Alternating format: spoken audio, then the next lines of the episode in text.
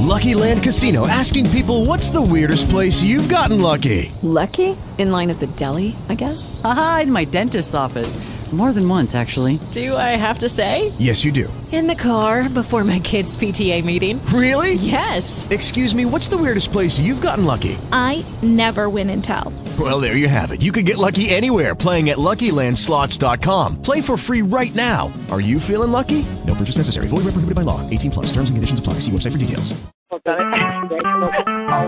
not making any sense, but I didn't want you to get interrupted. live.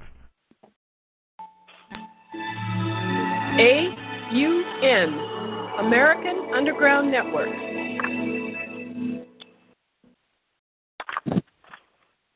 The primary reason why the individual citizens of a country create a political structure is a subconscious wish or desire to perpetuate their own dependency relationship of childhood. Simply put, they want a human God to eliminate all risk from their life, pat them on the head, kiss their bruises, put a chicken on every dinner table, clothe their bodies, tuck them into bed at night, and tell them that everything will be all right when they wake up in the morning. This public demand is incredible, so the human God, the politician, meets incredibility with incredibility by promising the world and delivering nothing. So, who is the bigger liar, the public or the Godfather? all revolutions have been led by young people. If you just think of the TV images of whether it's Tiananmen Square or whether the uh, revolts in Central America or Europe, it's the young people, it's the college people who are more principled and not locked in and they're not embedded with the government. They are the ones who are concerned about the future because the future is theirs. My research has shown at this point that the future laid out for us may be just about impossible to change. I do not agree with the means by which the powerful few have chosen for us to reach the end. I do not agree that the end is where we should end at all. But unless we can wake the people from their sleep, nothing short of civil war will stop the planned outcome.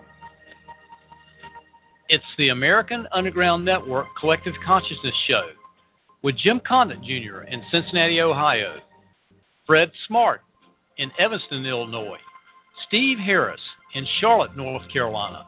Now, live from Portland, Oregon, your host, Dee Dee Farrell. Hey, Steve. Hey, everyone. Thank you. I'm going to be on just for a short time tonight, so you all have lots of talking to do, I'm sure. Um, but Fred's with his family uh, doing some end of school season banquets and such, and family first for Fred, which is honorable. And so he's um, not going to be here, but Bob Schultz is going to be here for sure next week. Honestly, so so Betty and Dixie were talking about something, and um, I just want to make one comment about earthquake predictions here. We've been having this what they call a, a slippery slope or a sliding slope in the kratom. And for several weeks, there's been oh, just tons, hundreds of thousands of earthquakes and swarms on the 650 miles from Vancouver Island down. And in the past, like in Vancouver over in 2012, we had the same thing, the sliding slippery slope thing with the kratom. And when it gets to the point where it's completely stopped, that's when there was a 7.7 earthquake up there. And now we're in that same situation here, right off the coast of Oregon, hoping it'll happen there. But um, there's a high alert earthquake warning. I don't think it's in the public, but I listen to the uh, Dutch Sense, who's one of the best uh, people to look at for earthquakes all over the world, and he's never wrong, and it's really fascinating science material. The USGS isn't very fond of him because the Good Old Boy Network says you can't predict this activity, but he can see it all on these really elaborate screens, and I have a lot of faith in him. He's really hardly ever been wrong. But, you know, he so we're here, you know, with this pending energy, and uh, you know all these big reports they give about Portland, and the military comes in and does these conferences because we're long overdue for a nine point here. There's two major faults that run right through our city, and they say anything west of I five is going to be wiped out. So it's just kind of weird to be kind of one of the only people around myself who knows that this is a possibility, and hopefully it won't happen Um, but we're watching that sliding thing and hoping it'll start again in a day or two. And if it doesn't, then um, it looks like there will be because there's always a big quake after that happens. So that's my good news for the day. Isn't that cheerful? but um, Betty and Dixie were talking about um, a video she had sent. So I would like you guys to be able to continue that conversation and exchange information. Okay, then. What, what the title was so I could look it up. Bill Cooper exposes to the JFK assassination, aliens, and the Illuminati conspiracy. Okay. Can you remember all that, Betty? It's all written down. oh, great. You're a fast writer. Yeah, But uh, I abbreviate and then can't read it after. well, I, Dee Dee, um, I, I lived up in Alaska, and we had a huge earthquake up there when I was there. So I was concerned for you. Um, the is it, do they think it's a pole shift or the plates are shifting? Yeah, the plates Uh, are shifting. There, you know, the site to go and look at this stuff is Dutch Sense, but it's S I N S E, and he's the best forecaster out there. It's really fascinating science, and he has live a live broadcast that's on, and then he does a regular nightly report. I think it's at nine o'clock central, and um, I I watch it every few days. But right now I'm checking in with him every night just to keep track of it. So yeah, but it's Dee, have you ever checked out the uh, site? I think it's called syzygy.com. what uh, is it? Syzygy. S Y Z Y G Y. S Y G Y Z Y. S Y Z Y G Y. Oh, Syzygy. S-Y. Eh, It's it's a it's a it's a combination of apogee and perigee. Uh, those two together. S S Y Z Y Z Y. Is that what you said? S Y Z Y G Y. Oh, G Y is at the end. Okay, I'll check that out. Thanks, Steve. I think he's been uh, he's had a reputation of having some accuracy of his earthquake predictions, and he he works with just the cycles of the uh, apogee and perigee of the moon and sun in relation Uh-huh. to Earth. Oh, I'll have to look at that. Sounds interesting. Yeah, I, I like the Dutch sense quite a bit. I like to look at that. But Hmm. yeah, I'll check that out, uh, Steve. How's things in West Virginia? Uh, very uh, beginning of Aprilish. Beginning of April. is the end of May. I know. Uh, We're about two months uh, late on things, or something like that, or earlier. I don't know. Uh, the weather's screwed up here, uh, but it's not. It's not spring. Uh, we usually have a, a two week long springtime and then a summer. I don't care what you know. Time of year. It, you know, by by May we're it's stinking hot and humid here. oh, I so it's see. not. It's not. We're we're getting you know, first of uh first of April. It's been raining forever. It's still raining. Uh, you know, and it's cold. Oh, I see. Yeah. Okay. I, I was wondering if Fred's got snow up there. I don't know. Steve talked to him recently. Mm. Nah, I, I haven't really heard what the weather is, but yeah, uh, if you're real warm now, Steve, that is unusual because usually, you know, I used to ride through Charleston all the time, and this time of year would be basically cool and uh, not hot. And actually, Dee Dee, you had, did you say it was up in the 90s today? It was no, it was a uh, uh, two, Monday. It was ninety eight. It was ninety one to ninety eight, and it was ninety eight when I was on the freeway with my granddaughter taking her to the vet. And then the next day it dropped thirty degrees. it was horrible. And now it's seventy something. It was been in the low, about seventy today. But we still have to wear jackets. It's kind of a combination of warm and cold at the same time. It's really weird. I'm wondering what you all think about the uh, um, the Nibiru thing with regard to the uh, volcanic and earthquake activity.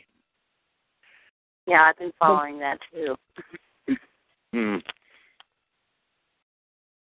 what did you What did you say about Nibiru, Nibiru, Nibiru, and the? Nemesis. Oh, the, Planet X. Yeah. Yeah, yeah. I look. I keep a close eye on that, but I don't know quite how to interpret it. I mean, it's, no, I mean, I, I know that there's films from all over the world watching it. Um, that awareness guy that I brought in, the channeler, he said, well, you know, whatever you really want to manifest or see creating in the collective consciousness, put your energy into it. And so I don't know if NASA and all those people are really, if this is just a spin to get people distracted and fearful, or if it's really real. So I don't really know. And Yeah. I know one thing: I don't really think the Earth is flat.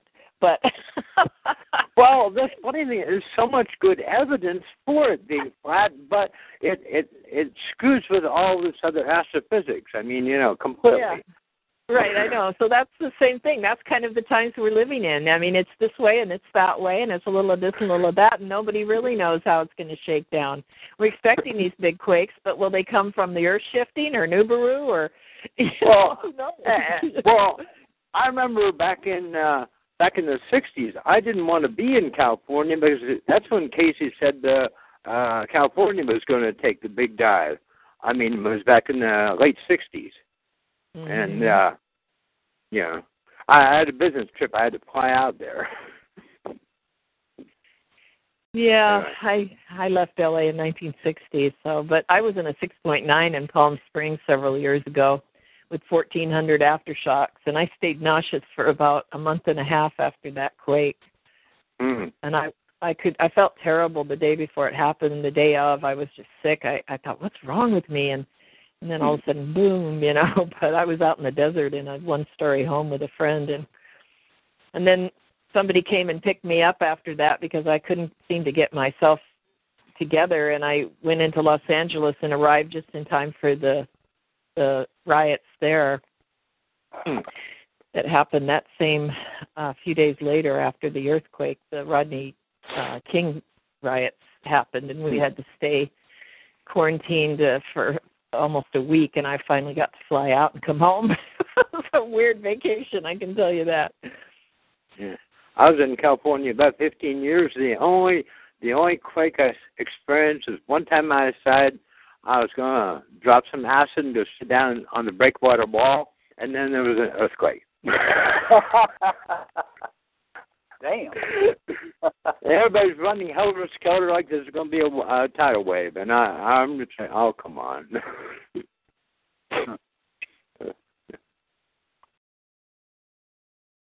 I remember back in the in the seventies when that movie came out, Earthquake. They, they were pioneering uh, the sound set, the movie theaters.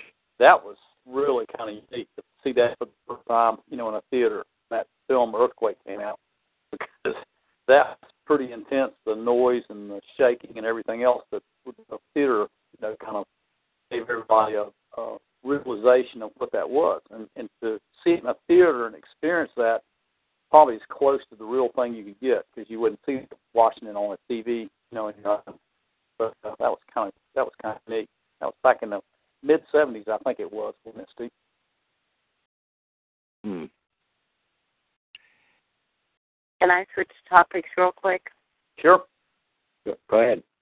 So I, I, I mentioned to uh, Steve yesterday about going to Wendy's in Western North Carolina, and there were Secret Service, police, men in black with guns, inside and outside of the Wendy's, and it was a little bit, bit disconcerting, uh, to say the least.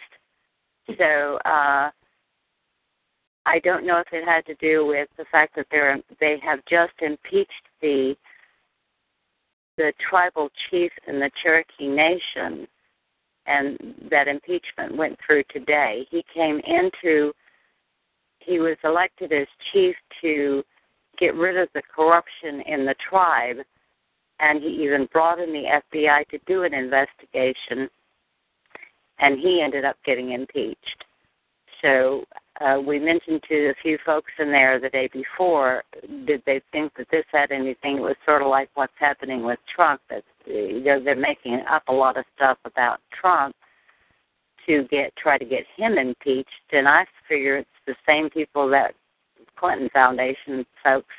I, you know, I just my best guess that are doing all this stuff. That's all I want to mention. Did they have any uranium under the land, like out out west, where the Clintons were trying to get that land, or did get that land?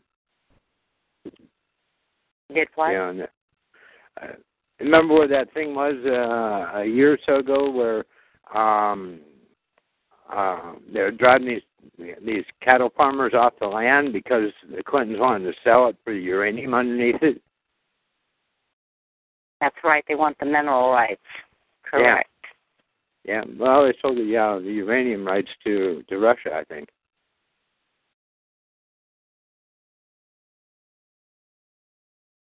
I wonder if there's anything under under any Cherokee land that's still around. I know, Anyway. but North Carolina's got lots of gold, right? Really? Steve? Yeah, actually, that's very true. The first gold rush in the United States was uh, right around where I am in Charlotte. Actually, it's Cabarrus County near Concord. The Reed Gold Mine was the first gold rush in the United States. That was back in the uh, early 1800s, long before California had a gold rush. First gold rush was right here in Charlotte. The first branch of the United States Mint was uh, commissioned by President Andrew Jackson and uh, um, was built in Charlotte, the first branch of the Philadelphia U.S. Mint. So, um, but yeah, the first gold rush was here. That's right, a lot of gold in North Carolina, and there still is in, in this area. And there's uh, an Australian company that's supposed to be very expensive process, but mining gold. I think it's down near Camden or somewhere. I remember reading about that. Uh, it's an Australian company that's using some new ways and means to extract it. And uh, there's there was gold mine shafts right here in Charlotte when they uh, when they uh, built the stadium when they the NFL franchise expanded and included Charlotte for the Panthers and the, where they built the stadium they had to actually fill all that in but uh, one of the reporters for the Observer was lowered down in a, a cable and some of the shafts they had where they were mining gold and all that here. So that was the scariest thing he's ever seen. They pulled all in. But, yeah, there's all kind of gold mines and gold areas all over North Carolina. Any good canning there? Yeah, they the the Reed Gold Mine, and you can Google that. It's R E E D Reed Gold Mine, in Cabarrus County, which is very close to where the Charlotte Motor Speedway is, the NASCAR Speedway. And uh, there's recently, you know, you can go up there, pay a small fee, and go can it because there is a stream that comes through there. And there's a lot of people still found some pretty sizable chunks of gold. So, and that gets in the paper. Yeah, it, it happens. It happens. What what I would think is if you had a a super strong um, detector that would not be one, like one that you wave like a wand over the ground. If you had something really intense that could pick up things, I would think the, uh, a lot of the creeks and streams that come through this area would be you know, it's un, un, unknown. There's probably a lot of of uh, debris and nuggets that are uh, you know just there, not even seen one of the biggest nuggets there was that was ever found. That's what started the gold rush anyway. Was one this guy found and was just using as a doorstop back in the uh, early 1800s. That's what it was, and I think he ended up selling it for ten bucks, and the thing was worth hundreds of thousands of dollars because of the the weight, the purity, and he didn't even know what he had. Good doorstop. That's right. Heavy doorstop. yep, yep. Won't slide. But yeah, there's a lot of a lot of history to that, and the minerals. You know, there's, there's different things. Different parts of the country, they got, you know, uh, diamonds and and uh, sapphires and you know things like that. Probably one of the richest mineral uh, areas in the world, though, as far as gold goes, would, would number one is China, but number two is Western Australia, uh, Perth. That's where they have the Kalgoorlie. It's called the open pit, and it's a huge open pit, um, and that's where the Perth Mint gets all this gold from. And actually, the Perth Mint supplies the United States Mint with all their blanks. And see, that was kind of strange. Ray and I talked about that before, but if you go back in history and look at the law that was signed into um, legal law, and then it was put in the Constitution. Well, not in the Constitution, but it was, it was passed by Congress and put in the law. Was uh, when Ronald Reagan did the Gold Act, which I think was 1986, which it made it legal to own gold again. He said that the United States could only mint gold if the gold was um, mined here in this country, and that's not the case today. All the gold that is made into coins that the U.S. Mint sells and processes bullion is actually bought from Perth Mint in Perth, Western Australia. And what they do is they make the blanks one ounce, then they send the blanks over here in a big supply.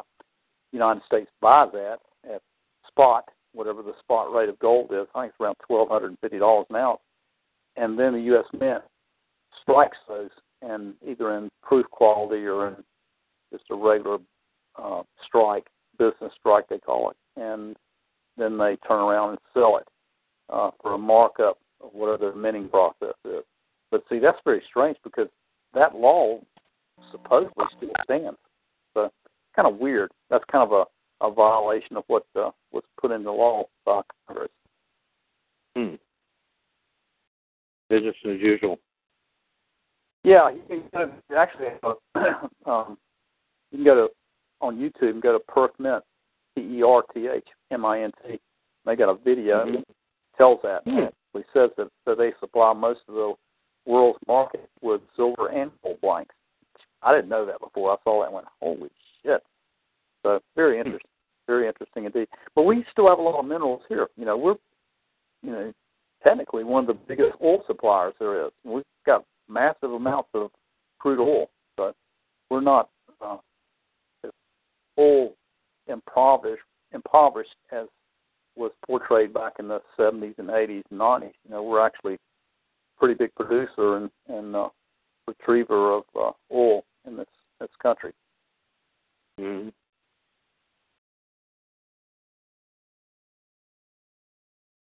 Uh, well, I'm of the opinion that oil is abiotic anyway. Yeah. Well, you know, it's uh, it seems to all be changing too because you know, hell, you look it on the road at any given time, man, I, I don't think you can go a couple miles without seeing four or five or six Prius uh, hybrids. I mean, they're everywhere, hmm. and uh, there's yeah. a lot of hybrids that are running 50% electricity and and 50% uh, gas, mm-hmm. and uh, so there's a lot of total electric cars out on the road today too. Not very high mileage like the the Tesla, but uh, stuff I think it's 200 miles to the the uh, charge. But uh, a lot of these. I I just looked at a video the other day of a guy uh, from Jamaica who has a patented uh, gadget uh, put on a car, in a small car. And, you know, it's like um, it makes hydrogen on demand. Oh, that's pretty interesting. Uh, yeah, it, but what's interesting to me is it's a damn simple process. Uh, uh, I even uh, I even demonstrated the other day just to try it out. Uh, apparently, it, it's a it's a thing about the size of a, a tub out of a uh, washing machine that sits in the back of the car, and it's got a a, a cage that raises and lowers in it, and the lower part of it has uh, a lye solution, you know, sodium hydroxide, and the top part has some kind of uh, prefab cans of, of or scrap aluminum. And and when you need hydrogen, you lower the uh, uh, tray of aluminum down into the lye, and it starts generating hydrogen. Uh, now you have to top it up with water occasionally, and uh, you know he, he's been driving on it for a couple of years, and he's got U.S. got a U.S. patent on it. Wow, I, that that's really surprising. You could get the patent because usually, and you know this already, Steve. Usually, these folks that come across anything that's uh,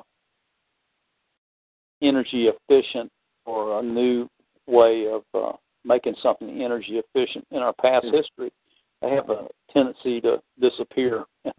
and their product. Well, uh, this the guy's name Harlow Mayne, M A Y N E, uh, first name Harlow, uh, and uh, uh, he says he's had all kinds of trouble getting any kind of uh, financing to, you know, put it into a production run. Right. Uh, and uh, but you know, it's all like everybody says, great idea, great, great, wonderful, and they have a as he puts it, a closed a closed door meeting, and geez, the guys come out and say, "Yeah, well, I don't think we're interested," you know, kind of thing. Wow. So he's not he's having trouble getting financing, and apparently he's looking for financing. I would say just, uh, hey, uh, you know, make it down down home and say, here's how to do it. Go do it, you know. And if you want, you know, I'll, I'll you know send uh, send you. Uh, a tip sheet on you know here's here's everybody's thinking and best ideas on how to do it yourself kind of thing. So when you were talking about uh, like aluminum, that would be kind of like uh, hey, I, dissolving. It's I, I dissolving, and the fumes the fumes produce the hydrogen and all that. Uh, I haven't uh, personally I haven't figured out exactly what the chemical reaction is that's going on, but uh, uh, uh, I just took some uh, aluminum cans that were kicking around the farm, and uh, I cut them up with some tin snips, and I had a little bottle, put some uh, uh, sodium hydroxide, the same kind of thing you buy at uh, you know big box store for you know cleaning your drains out, only it's Yeah. just crystallized you know form, and uh, uh, you know you got to be a little careful handling stuff because you mix that with water and it gets hot, and even even when you put the aluminum in it will generate some heat. Oh yeah, Yeah, be, I remember that when I was a kid. Yeah, Take Drano and put in a Coke bottle with water, and then drop chunks of a you know aluminum foil in there. Man, that damn thing would melt the Coke bottle. oh yeah, yeah. In fact, I was surprised the glass bottle I happened to use. I guess either I'm seasoning it to where it might become Pyrex, but uh, it didn't crack, and I'm surprised that because uh, it got pretty hot at one point. Uh, I was I was being tubed by guessing my gosh, and you know I was just careful. I, I was near a sink at a good time. Yeah.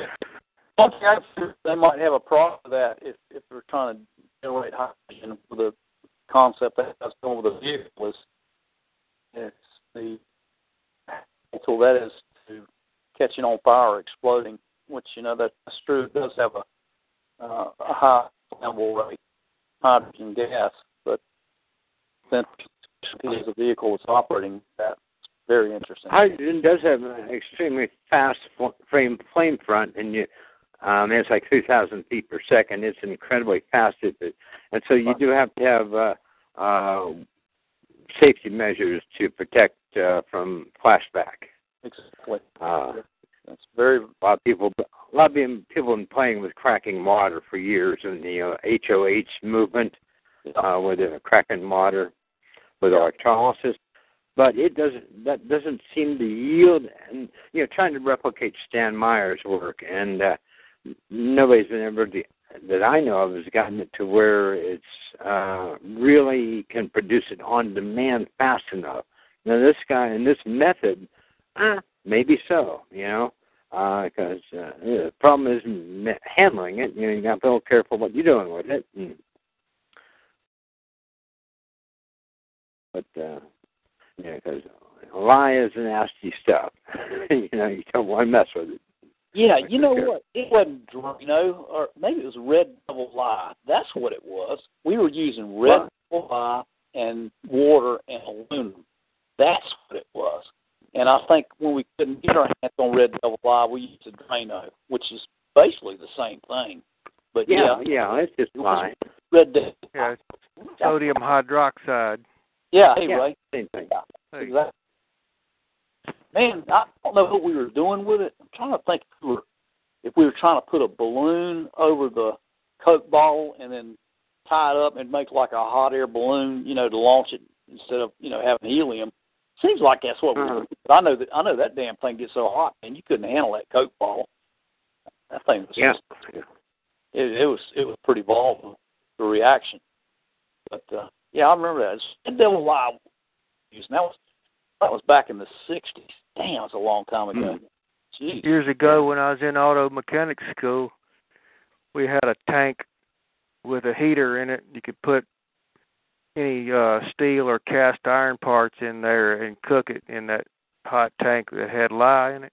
Right. But you couldn't, you can't put aluminum in there because it'll dissolve that. Oh yeah, yeah, it has a immediate reaction. If you got aluminum, it, you got to.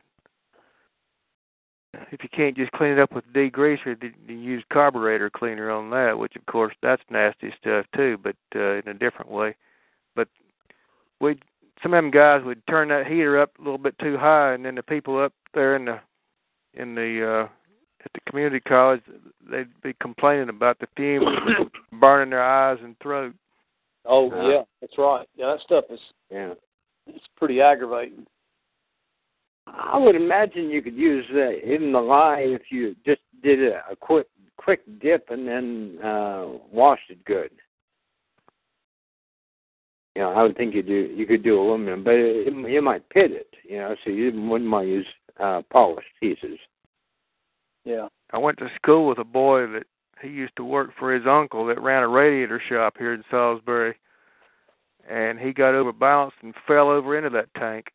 Oh. I think he ended up having to have skin grafts. Yep. Yeah, there's That there's stuff some. is very, very caustic. Oh yeah.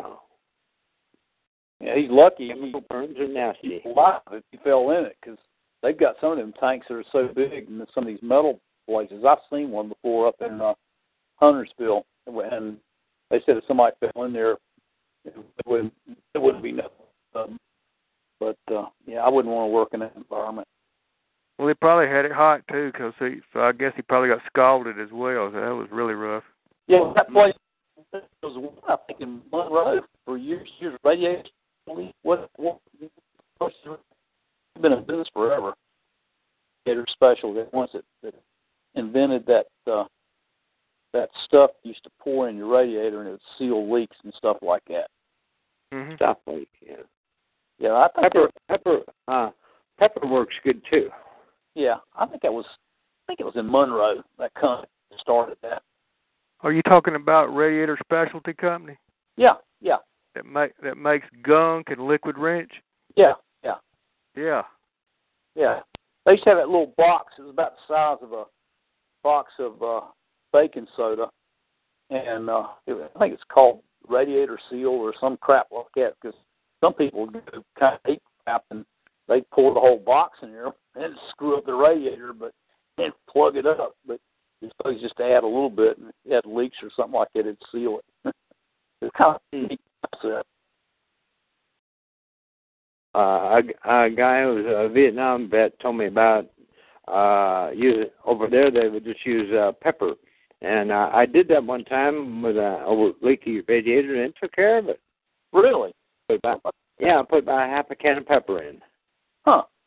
Uh, yeah, because it's like those bra- ground peppercorns and then it they swell. That same thing like with, with a sailboat. Sometimes you you put oatmeal in your bilge. If you got a wooden boat and you know when you drop it in the water when it's been dry docked for a while, uh, you know, it'll start leaking and uh you know, just to get in something to get in the in the seams and and swell up. Yep. And uh oatmeal works good. Very cool. There used there used to be a facility over towards Burlington um, that had some stuff that was so chemically nasty. I think the EPA finally shut them down. I had some automotive uh, wheels that were um, alloy wheels, and they were finished with epoxy. Right. And I I first tried regular paint stripper on it, and that just made a really nasty, rubbery, sticky mess. It, it, it did not remove it. And so I heard about that place, and they were still around back then. This was years ago. I carried them over there, and they dunked them in the tank, and they came out just absolute bare naked aluminum. It took every bit of it off. Wow. But I hate to think what kind of chemicals they were using that would dissolve epoxy because epoxy, the whole idea of using that is because it's impervious to just about everything. That's right. Yeah. I wonder what it was. I don't know, If- but it it was strong. If I, I've had that problem, I'd take two if somebody had a bead blaster and you know uh, blaster with glass beads. Uh, I had that done to a VW engine a number of years back. I don't even know how well that would work on that rubbery epoxy paint because when you're doing sandblasting on um wood or on granite monuments or whatever, what you make your mask out of, your stencil, is rubber, sheet rubber, because the the uh abrasive material will bounce off of it and it won't it won't cut into it. Hmm. But it'll cut into granite. I think the secrets of baking soda are amazing too. Yeah, that's a that's a very powerful item too.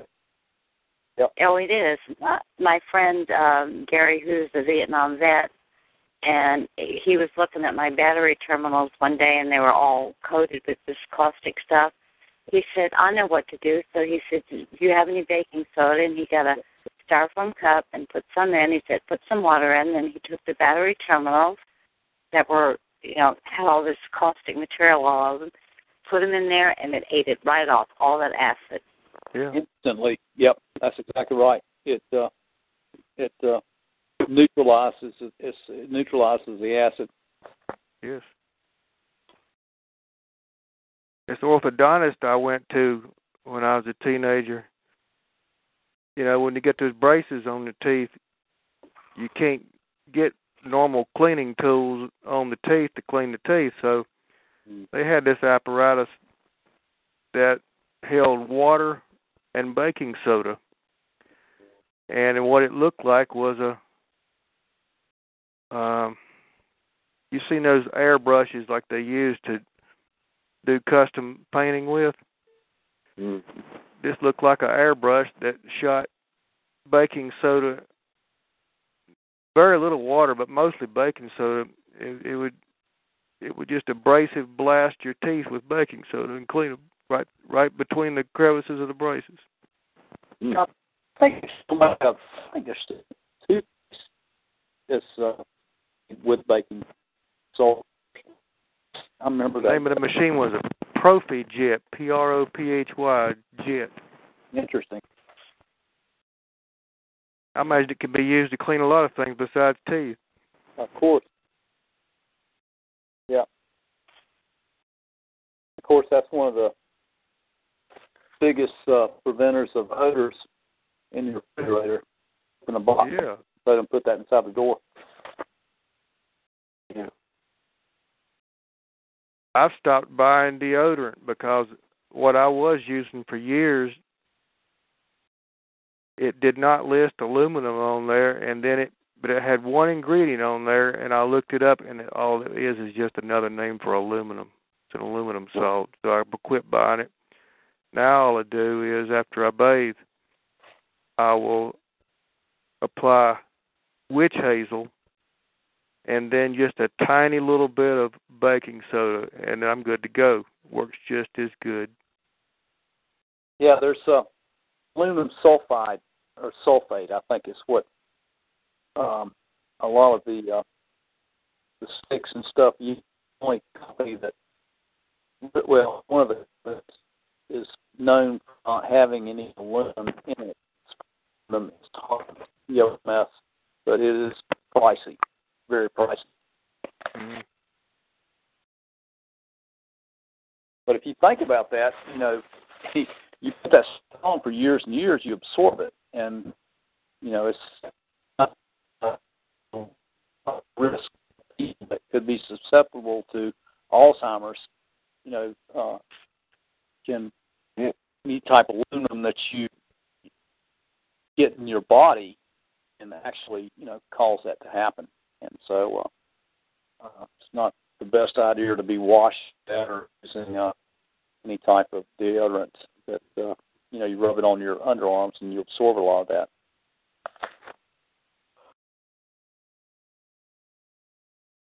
And, and very few people bother to read the actual label on like even just toothpaste where it has a warning call poison control center if accidentally swallowed. Yeah. And I started Yeah. I started picking up labels and reading them. That's because of the fluoride in it. Mm-hmm. Yep, that's exactly right, Dixie. You are so yeah, right. Some people just br- some people just brush their teeth with uh, salt mixed with uh, baking soda. Mm-hmm. Yep. There's a lot of toxins that we use every day, and and uh, a lot of people. You're right. People don't take the time to to read labels, and you know we actually do, and we kind of for years and years avoided any type of products that uh, contain soy, and it's very few items you can find at the grocery store that don't, as far as consumables go. Even Jif peanut butter contains soy. Just about everything. Really? No need. Yeah. Yeah. Well, well peanut butter is already already bad enough for you. It's got the hydrogen and stuff, and that causes you know cancer and diabetes. Uh, you know nobody needs that. It's one of the biggest things because the only animal that can really digest soy is the cow. It has a double, you know, stomach that uh, can actually digest that and process it. But the human body does not really do that and absorbs it. So one of the biggest cancers in the male is prostate, and in the female is uh, either breast or ovarian ovarian uh, cancer. So, you know, that's uh, that is sad, but it's true. It's so much soy that's in so many products, and it's good to actually avoid that. So that's why we try to not anything that contains soy. And you know, I can think years ago when I was much younger, hell, we'd go to the Chinese place and order it. I mean, I would. I thought it tasted good. How crazy is that? So the only way that you can get soy if it's not if it's healthy for you if it's just fermented and uh, mm-hmm. Japanese do that. That that actually is very healthy if it's fermented soy, but that's the only way, and that's called natto if I pronounce that correctly. Yeah. So that's the That's na- right. nastiest stuff you'll ever eat in your life, but you have to develop a way of eating. But uh, I've heard it's pretty nasty. But I mean, the the Chinese, the Japanese eat that. Well, the, Another the, product is fermented soy called miso. Yeah. Mm-hmm. Yeah. That's that's pretty strong flavor too. Oh yeah. Yeah. Kind of an acquired taste, I think. Yeah. Well, yeah, it, it's you know a lot of the health issues Chinese have been practicing for years and years, and the Japanese too. Is um, you don't you hear often of the Japanese or Chinese falling when they get older and breaking a hip like we do in this country. So there's a lot of benefits that their diet actually can have some long-term effects preventing like a broken hip from falling when you get older. That's when somebody's in their 70s um, or 80s and can slip and fall. You know, that's one of the fears of somebody breaking their hip. Um, it's uh, it's a lot of their diet prevent that. It's very unlikely. Also, you know, they got all that radiation from the two atomic bombs dropped on them World War Two, and their diet that has a lot of seaweed in it helped Yep. them recover from that. Yeah, that is amazing. Yeah, that is amazing. think that was due to the iodine, or what do you think that was? What do you, what do you think the oh was it the the I'm sure Clark that's part of it. Yeah.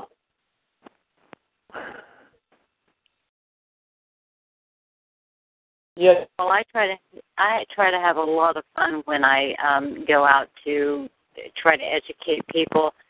And in Bryson City, North Carolina, there's this um drugstore that uh, promotes itself by its sign that it's a healthy health food type of place. And so I went in and I said, "Do you all have any deodorant here that does not have aluminum in it?"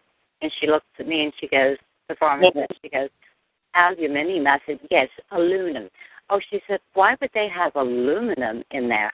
I said, "Well, let's take a look." So one after one after one. I said, "Oh, this one's got aluminum. Though that one's got aluminum." I said, "Did you know that when that goes into your skin, it penetrates the blood-brain barrier?" That's and she right. me like, "Who is this woman?" Exactly right. That's exactly right. Because uh, once you break that blood-brain barrier, barrier that uh, that actually enters the brain, and so uh, you know, that's where the amyloid plaque sits in, and, and that's one of the biggest causers of Alzheimer's.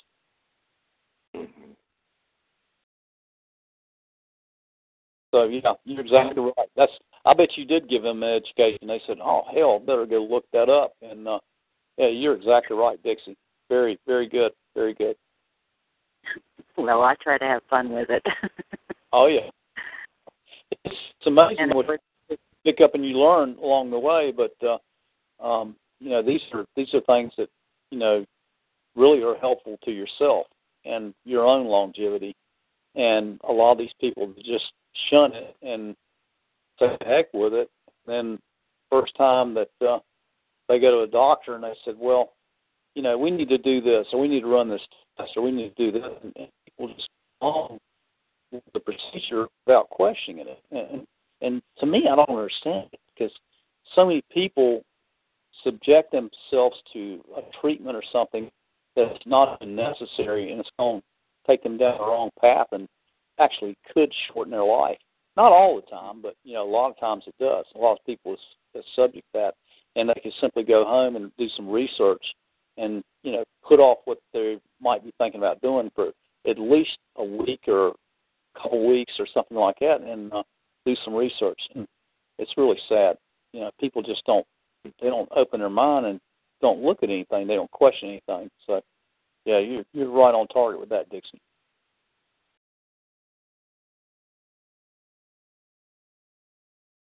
well, okay. Does anybody like attorneys? I'll tell you a funny story about this law firm I work for up in Alaska. There was this guy, I worked for the managing partner. And he was a nice guy, he was a good guy. But there was this one attorney, and he, my, my, my boss caught him triple billing his customers. And like we would make this joke that he would start billing a customer when he could hear them coming up the elevator shaft even before they got into his office. Wow. Anyway, so this guy this guy goes out. Uh, his name was Jim, and one day he came into the office and he was just covered all over in bandages. And we go, Jim, what happened to you? Well, this brilliant, smart attorney, and I say that tongue in cheek, had a bunch of logs that he had uh, cut down and he needed to burn them. So he decided to pour gasoline on them. And then he stood there and he lit a match, and of course it exploded. And it ended up in the hospital. Jeez. The next time you go to an attorney, question, question, question. Wow. what are they? You know.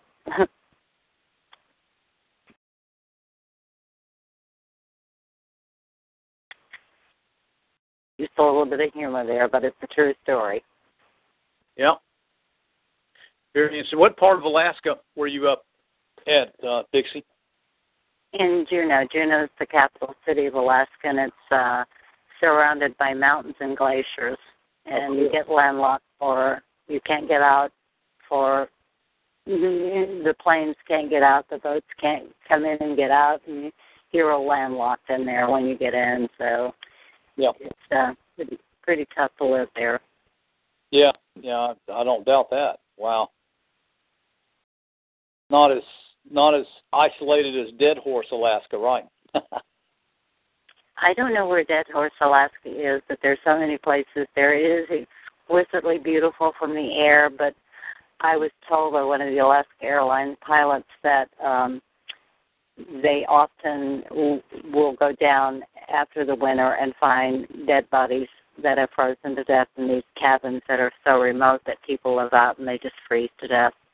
You know? Wow. And Yeah, when, that's, yeah, when you fall asleep because it's so cold, you just go into hypothermia, and if you don't stay warm, you're going to go. Yep. Yeah, that's pretty quick. You're exactly right. Yeah. So Speaking of which, uh, about Alaska and being right off the coast of there, um, uh, the old was his Kim Jong Young or whatever. Yep. Got up another. I had to laugh watching that. It fizzled into the ocean or something, but what an idiot! Excuse me, but he's an idiot. Yep. Well, you know, I I thought I thought that was real curious. Uh, Steve, you still on? And uh, you know, they were talking about the missile that went. Um, I know you can question that, but the the missile they said that uh, uh, this was the U.S. media said that the one he launched he said it went 465 miles into space, and then came what 300 miles off the uh, coast of Japan uh, into the sea. You know that latest, latest launch, and of course I'm questioning the the height, the 365 miles, which don't buy that, especially after what I've learned. I think what you have too, but uh, sounds like to me that that's very well exaggerated as far as the height of that. Seems like to me it's more like uh, 50 miles up and then you know heading out. But uh, I question seriously. I read that. I read that on on when uh, the report they did, and I thought that was just kind of curious why they you know went along with that. But uh, whatever. But uh,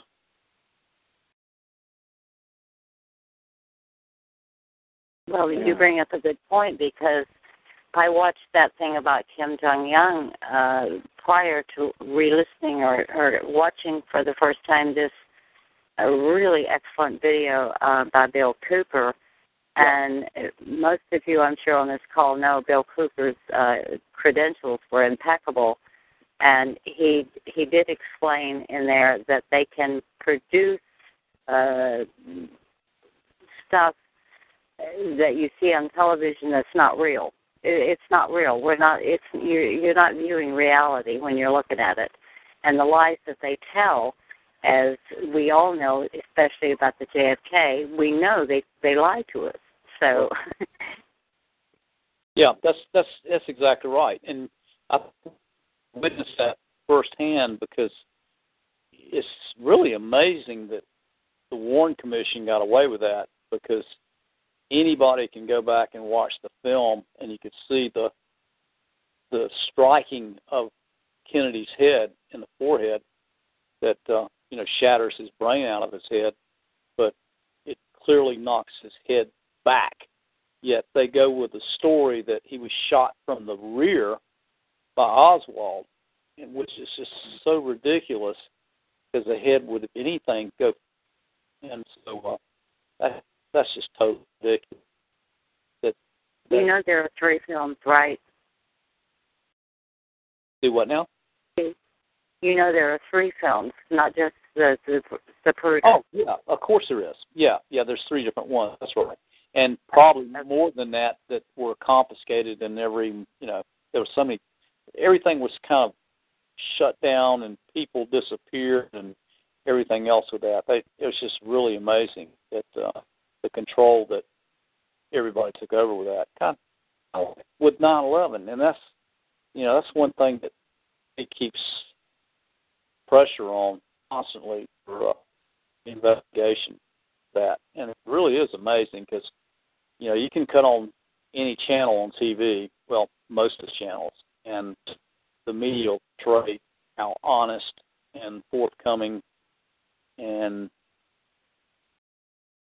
on they are and caring, but I tried to portray that.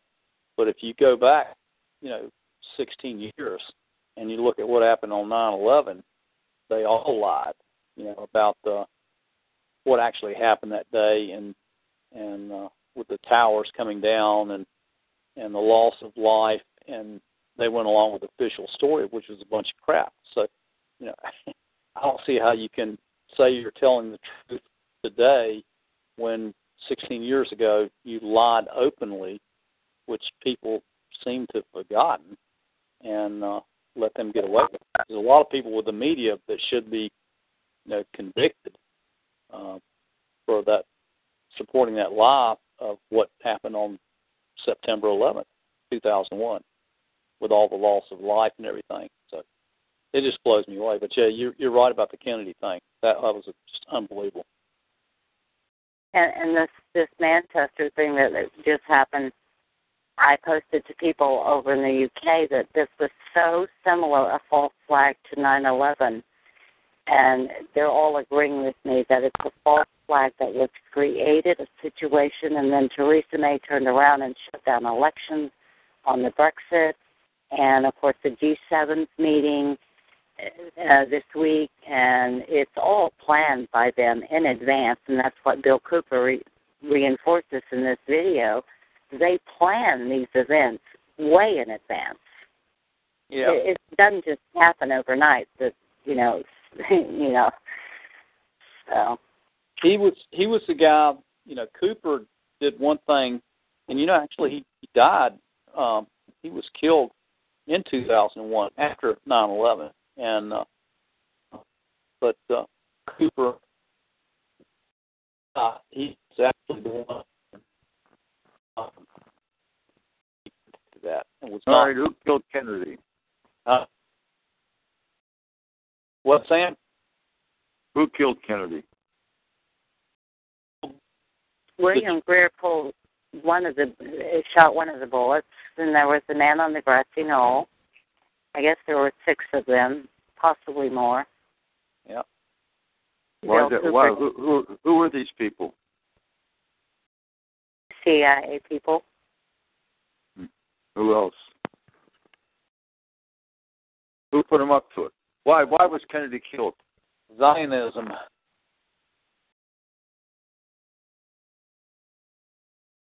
That too, and Hoover was in on it. He ordered his he ordered them to assassinate Kennedy.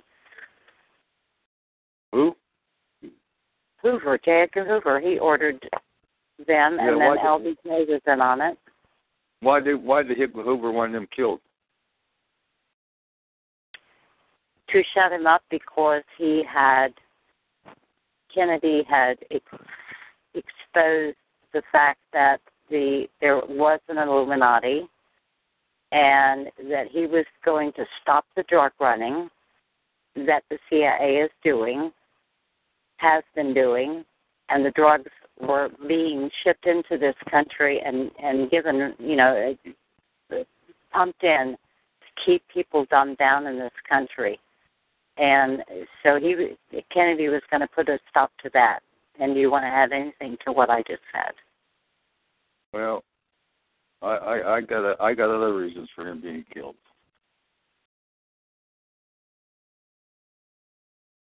Shoot. Go ahead, Sam. You got the stage. Well, I, I read this book, Final Judgment, by Michael Piper.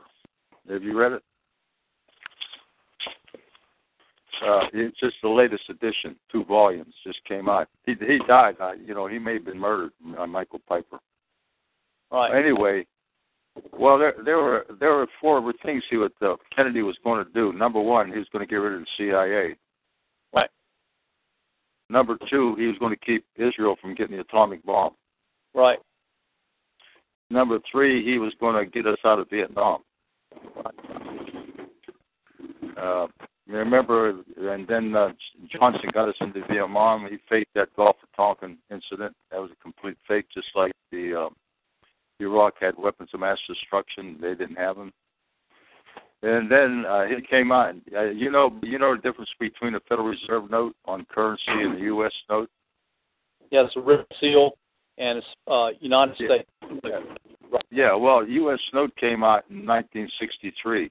That's Right, year Kennedy. Same year as Kennedy. Yep. Yep. Yeah. and that's issued by the government interest free. That's correct. Yeah, and the Personally, I, personally, I think that should be the top of the list. Yeah.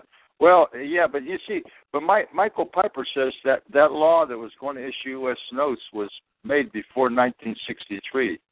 So he says uh, Kennedy didn't make, actually make that law. But anyway, the U.S. note, the, you know, the Federal Reserve note is the debt money usury system. It, it's it's it's issued with interest, whereas U.S. note is issued by the government, printed by the government, and issued by the government interest free. Right. Which all all which all money should be issued by the government instead of the Federal Reserve. You know, that's why we got to get rid of the Federal Reserve. Well, the, the the same element is uh, they tried killing Andy Jackson about three times. Yeah. And uh, you know, and then there was Lincoln, the sa- same sort of thing. Uh, And uh, Yeah, he you know, issued everything Yeah. Lincoln issued greenbacks. Remember? He financed the war with government issuing green. If Lincoln went to the uh, bankers in New York and wanted to borrow money, they wanted to give him 33% interest, issuing money, loaning to the government at 33% interest. So Lincoln issued uh, greenbacks from the government. He saved us billions of dollars. And there's a book called, called uh, Lincoln Money Martyred because he issued greenbacks. Mm-hmm. So, uh, who who knows where the heck the truth is? So anyway, that's the story. That's what Michael Piper. So he he claims that three people went on the uh, Kennedy assassination: the Mossad, because uh, uh, Kennedy was having an argument with the Israeli Prime Minister Ben Gurion, and the other one that succeeded him because they didn't want him to get the uh, atomic bomb, and uh, then the CIA was in on it because he was getting rid of the CIA. What do they call CIA? The Criminal Investigative Agency or something like that? Or, uh, something. Yeah, I had a. It's called the, it's called the Cocaine Importing Agency. What's it? What is it called? It's called the Coca- Cocaine Importing Agency. Yeah, yeah. Yep. Yeah, they're behind the drug trade. The CIA is behind the drugs coming in the country. Well, that's why we don't leave Afghanistan because that's where all Yeah. the income comes from. That's where all the income comes from. Ninety-five percent of the drugs coming from Afghanistan, and heroin number one, and our troops are guarding the poppy fields.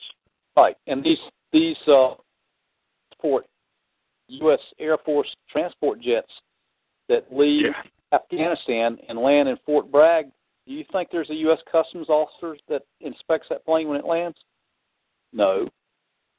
Hmm Did you hear the latest one? The the plane crashed coming from uh, Colombia, where cocaine comes from.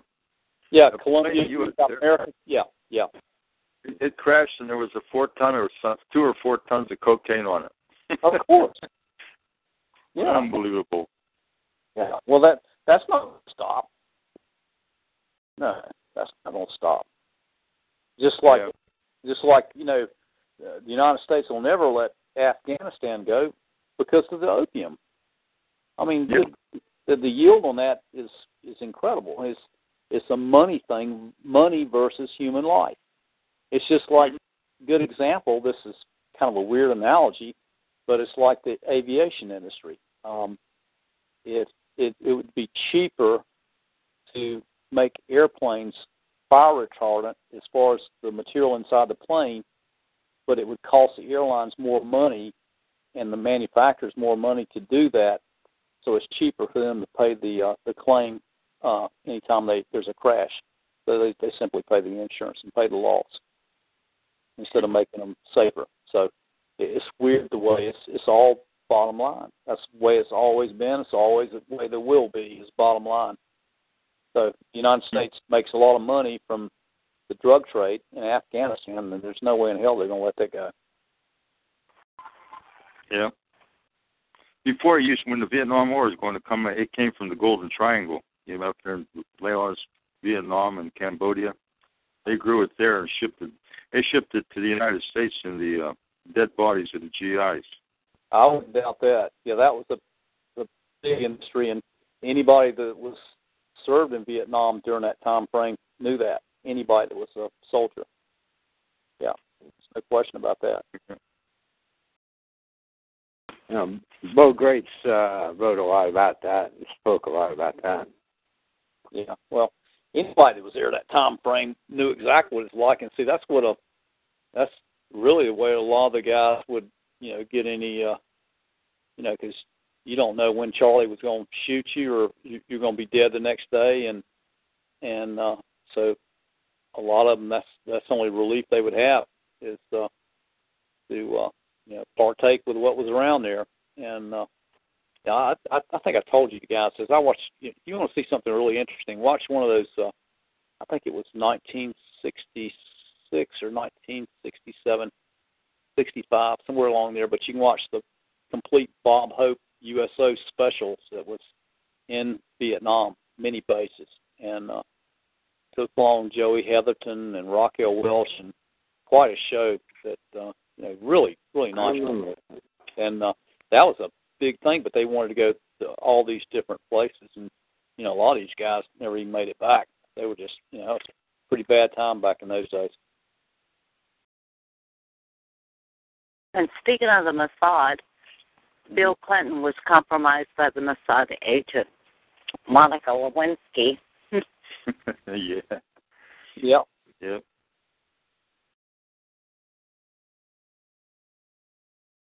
Yeah, he kind of had. Uh, they kind of had a a deal going on with uh, in Arkansas, and uh, what was one of the guys that was uh, tied in with uh, transporting drugs. He was I can't remember the guy's name that was tied in with bringing stuff into Arkansas. Barry Seal. Yeah, Barry Seal. Seal. That's right, Seal. And uh, you know, I think when they found him dead, he had Bush's cell phone number pocket. They said, "How the hell has he got George Bush's phone number in his pocket?" That was weird. yeah, I've seen a lot of stuff on that. So, yeah, that, that, Yeah, that's, they they were flying it into Mena Airport down in Arkansas. Yeah. yeah. And they were also using an Air Force base too. I heard uh, up north. Besides Mena, there was a, a Air Force base where they were flying the drugs into and the cocaine. That's right, because you know, and this is a given. I don't see why people don't. No, they say, no, of course not.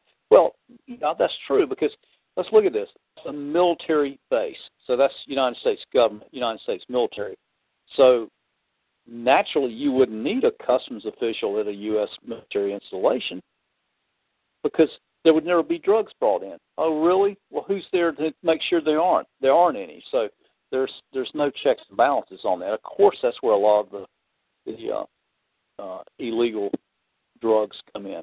This comes in by that venue, comes into a military base, wherever it is, United States. So it's been going on for a long time, and it will. So that's the way a lot, you know, gets in here. Of course, there's a lot that comes in illegally and and uh, across the border, and like uh, Sam was talking about from uh, Colombia, for example. But uh, that's uh, the Afghanistan connection. That stuff the purity of that stuff comes in, I'm sure, on U.S. Uh, military uh, aircraft.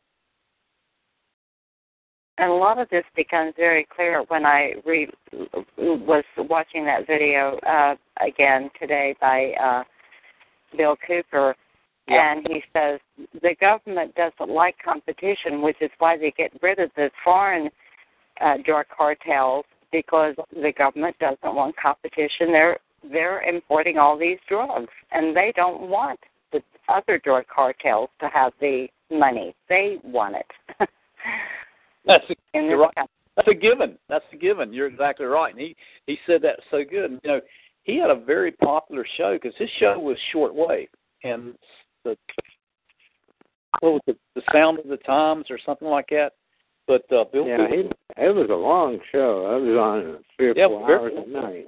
Coast to coast, people listened to it, and uh, New York City and all California. But he had a a very very good show that was coming on, and uh, you know I, I think the man was brilliant, and he had quite a archive of material. We actually had one of the guys on that was still had a lot of his. Uh, I, I guess he was part of Bill Cooper's thing, and uh, we had him on, but for some reason or other, I, I don't know what happened, but he uh, he didn't have a good experience with uh, being on our show one time, and I I can't remember all the reasons, but for some reason or other, he won't come back. I wish he would because I, I, we have. Who's that?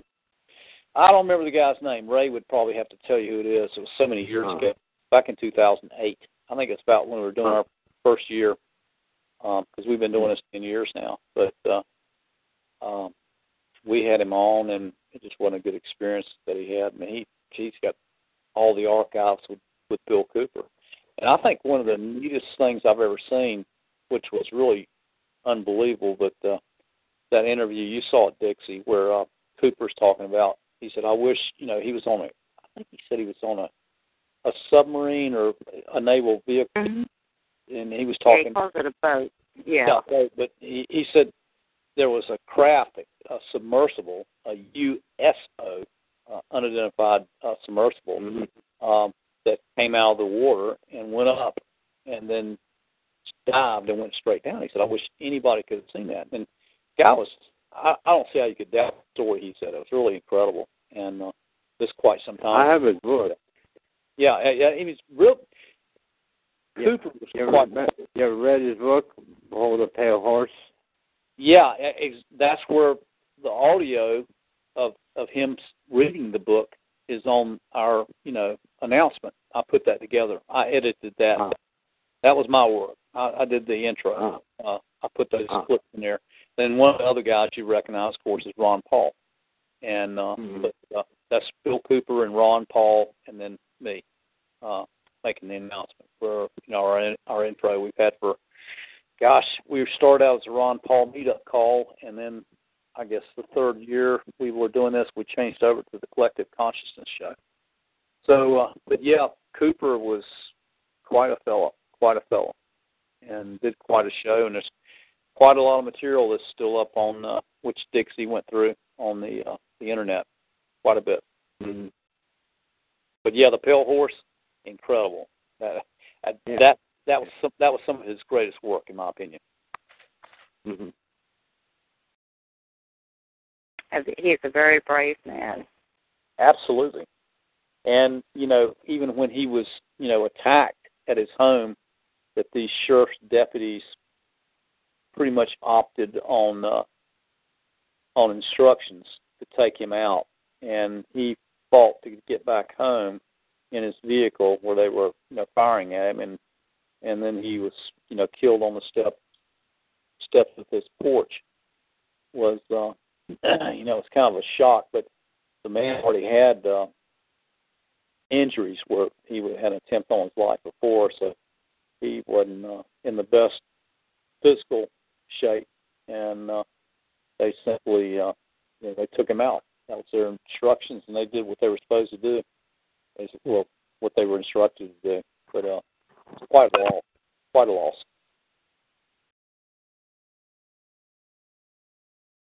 There's also a, a story on YouTube that gives his life, and I think that's the one I was talking about, where he talks about that that USO that that comes from from the uh, from the ocean, and then it gives the details until his death, his untimely death, shortly after 9/11.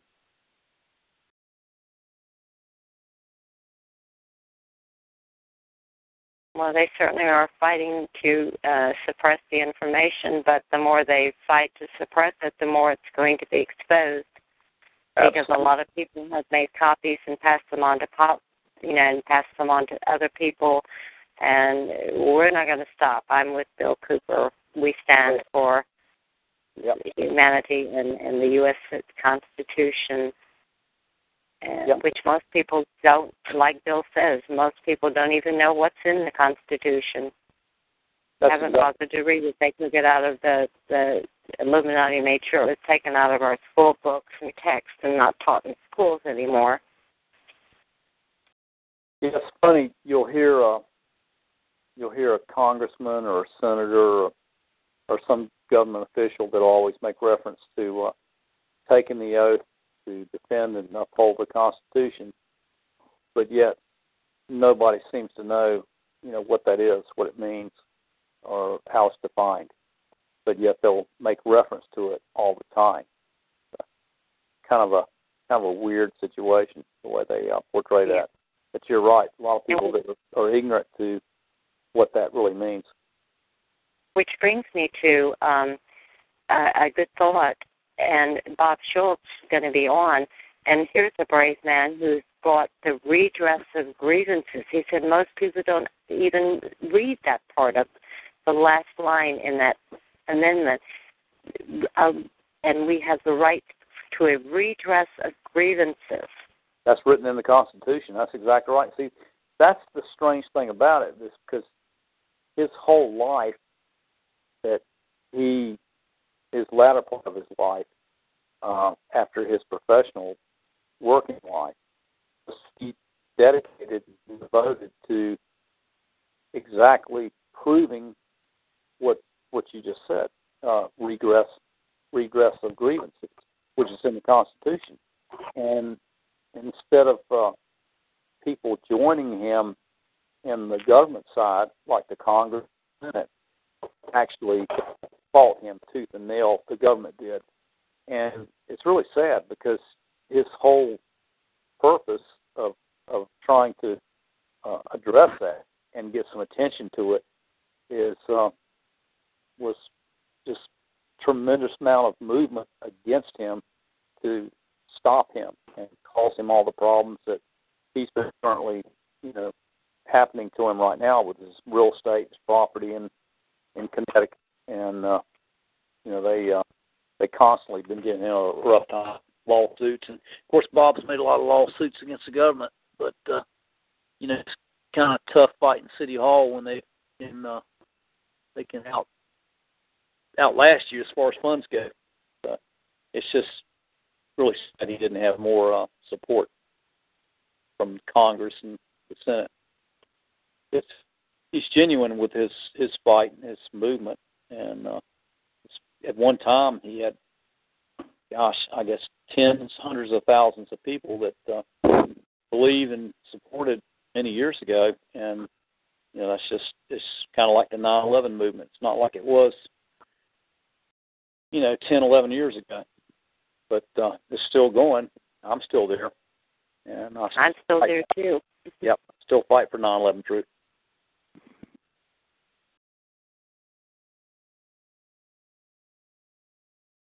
Is is Bob and his wife okay? Because they're I know it's got to be very very tough. I mean, Yeah. he's expended a lo- a lot of money for the we the people. Yeah, absolutely. And see, that's the thing. Um, from what I understand, they're still um, they're still getting him a rough time. That's one of the reasons he couldn't make it um, week before last, and then Fred couldn't make it this week. Bob was going to come back on this week, but he couldn't make it. But yeah, they're still getting him a rough time. So you know, it's it's it's it's a tough, tough battle he's taking on. So you're right. Uh, the only way to describe that is very brave.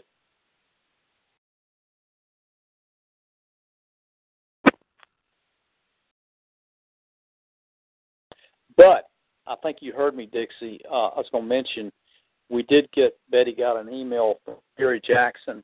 Uh, you know, where she was in that that movie, of course, with Aaron Russo, um, Freedom of Fascism, and uh, anyway, she will be on with us probably in a couple weeks. She's going to be coming back on. Sherry Jackson, Sherry Jackson Peel. And fantastic, Sherry Peel Jackson. I got it backwards. Sherry Peel Jackson. Thank you, Dixie.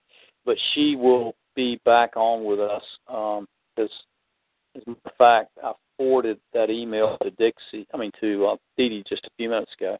But Betty sent me the email where she was in contact with her. She still lives around. I think she's in Fulton County, which is Atlanta, Georgia. And uh, Cynthia McKinney was a neighbor, but she has since moved and we're hoping we can possibly get Cynthia McKinney to come on. We've never had her on our show before. Sherry Jackson's been on with us many times, but uh, I'm hoping we can possibly get uh, Cynthia McKinney on. She did a really good movie that uh, she produced and, and did with some other folks called American Blackout, which was released. I think you can still watch it on YouTube. It was a film, a documentary she did in 2004 showing how the uh, the uh, vote for the presidential election was fixed and especially in the Ohio areas, and how they uh, gerrymandered the uh, uh, black polling places where they had few voting machines to make sure they'd get the vote through. She did a great job of that film. It's called American Blackout.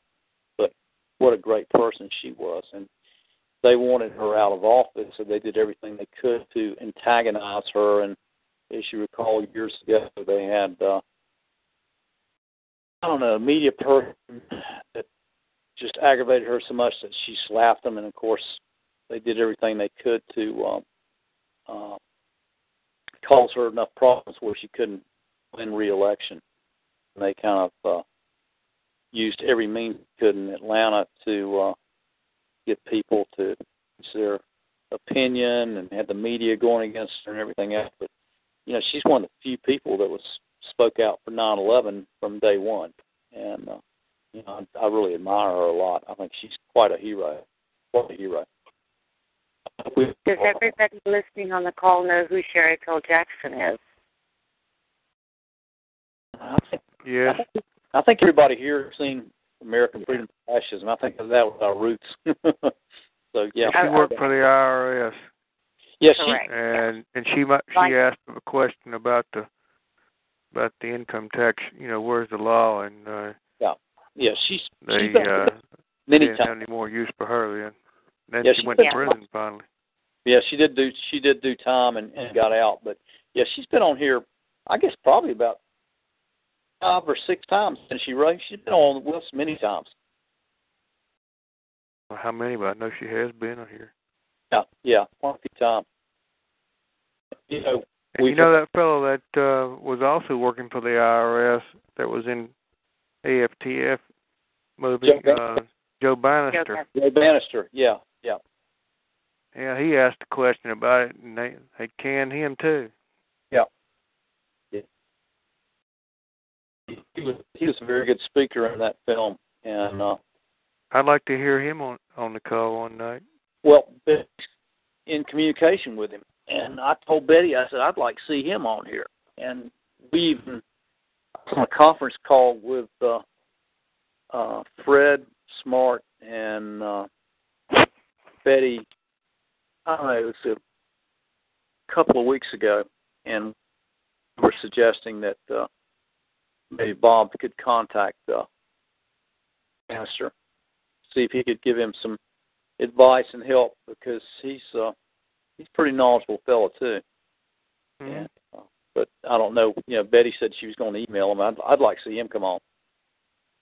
I would. Yeah, that'd be nice.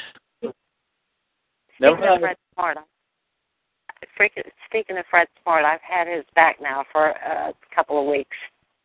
Mm-hmm. I know he's not on the call, but on the secret veterans codes, Yes. the secret, I still go go back to that, and and I, I'm getting posts of people responding to my posts, and uh, some people made a nasty comment about him, so I kind of posted back, and I said he is an excellent presentation, and he knows exactly what he's talking about, and I go into uh, my friends and my personal veterans uh, experiences, and you know I I've got his back. I'm I'm right in there supporting Fred Smart. Yeah, actually, actually, you probably heard this before too, Dixie. But um, he's supposed to be um, doing another video if when Ed Crosby's health is permitting uh, in Chicago.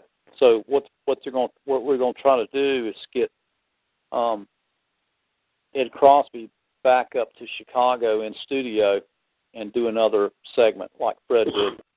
So that I don't know when that'll happen, and it's still in the work. But uh, when he can get back up there, that that's the game plan. We're supposed to get him back in studio and and do another segment on that. Uh, but uh, it's incredible. That was an incredible film. That really was.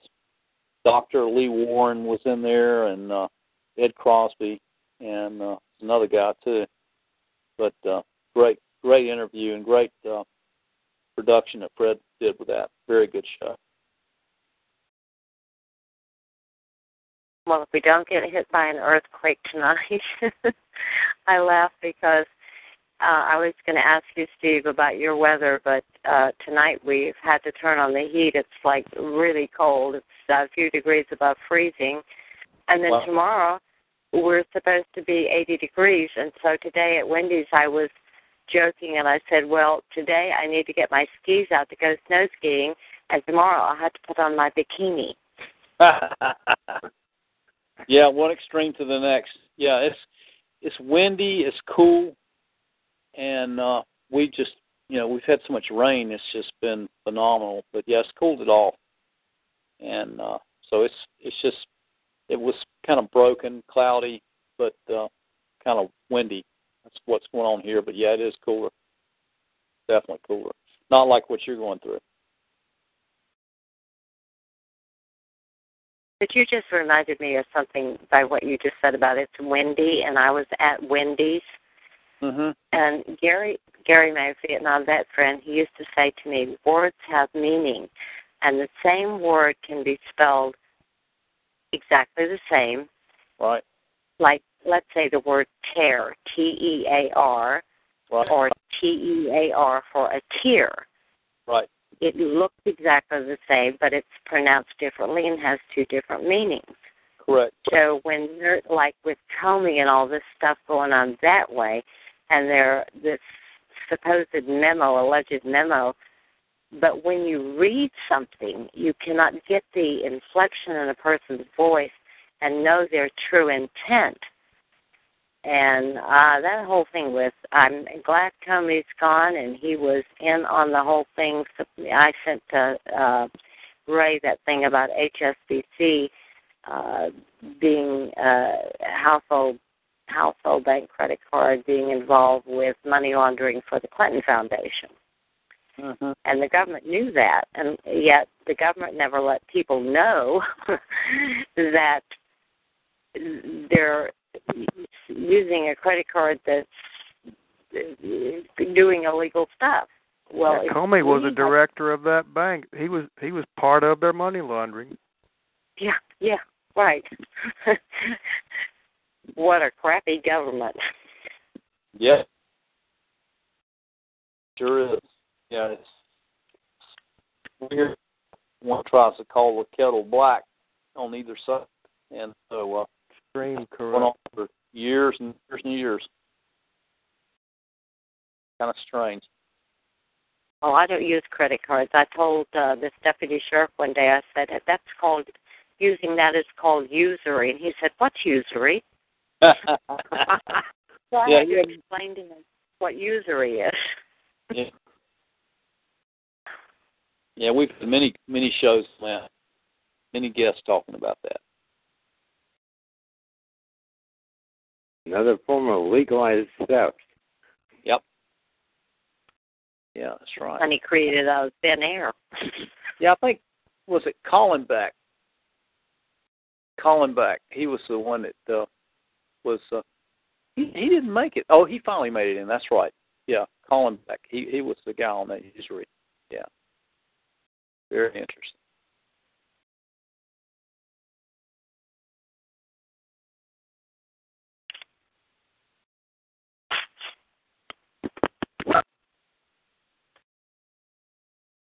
I was just checking my phone to see if I still got a battery going.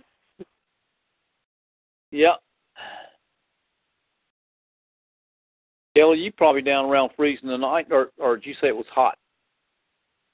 Or Steve, excuse me, Steve, not Kelly, Steve. What were you asking? Uh, were you warm tonight or cold in West Virginia? No, well, it's been pretty crisp here recently, down down around forty, you know, at night. That's about norm. That's about the norm this time of year. Not here. Really? yeah. Now, uh, usually it's quite a bit warmer. I hey, we're past the uh uh drop dead date for putting your garden in. I mean, that was uh, the fifteenth, you know. And Wow. It's like it's supposed to be past frost, but like I tell you, know, uh they might be skiing up in the mountains as far as I know. Yeah. I'm not a skier, so I don't know. I went one time years ago up to actually I went to uh snowshoe, which is neat place. That's uh, kind of it's the nearest thing I've ever seen. It's like it's like a, a beach resort without the ocean, but snow. That's what snow is. That I mean, damn, you know, so many people up there. That was years ago I went, but man, I ran into people that I hadn't seen years and years that were from Charlotte. They were up there, and that's quite a drive from Charlotte to Snowshoe, West Virginia. But what a neat Yeah. resort! God Almighty, that was nice. That, that was a first-rate place. I'm sure it's even much bigger today. But uh, yeah, they have. Uh, I think, of course, this already passed that because I'm sure they they stopped that. But I know in April, um, they had a thing up there for skiing. It's called Almost Heaven, and uh, I think it's right before they shut it down for the year. And but they they're blowing snow, you know, all the time up there. But yeah, that's a neat resort. I've never been there, but uh, some of my kids have gone skiing there. Uh, yeah, I got one. One boy is in the Air Force now, and he he was uh, uh doing snare snowboarding. Yeah. Uh, and it, you know, it asked me that looks like the craziest thing I've ever seen. Yeah, it's, know. it's a newer sport, but uh, Yeah, yeah. I mean, it's not you know, Uh, snowshoe's It's, not sort, it's sort of like snow, snow surfing is what it's really like. Exactly. Yeah, that's kind of a, a newer version that's over the last, I guess, decade that's kind of popped up. But it's very Kind of a snow snow skateboarding almost. Yeah, exactly. Uh, you know, I tell you, it's unless you're really, really good at that stuff, and you got to know what you're doing, especially if you're going around trees and stuff and going fast, because you know, you make one mistake and this, you can, you can end up leaving this world real quick. End up like Sonny Bono. That's right. Yeah. He hit a tree. And it might be some questionable about whether he did that intentionally too. So there's a lot of conspiracy on that. Hmm. Yeah, that was sad.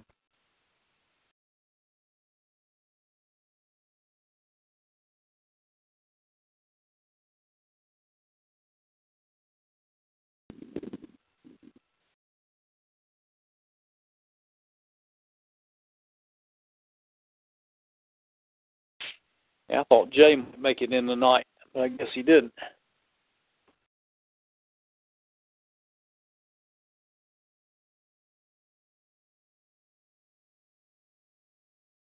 Steve, Steve, I'm going through the videos on the newsletters that you send out, and I'm trying to get caught up. I got all of last week's done. Um,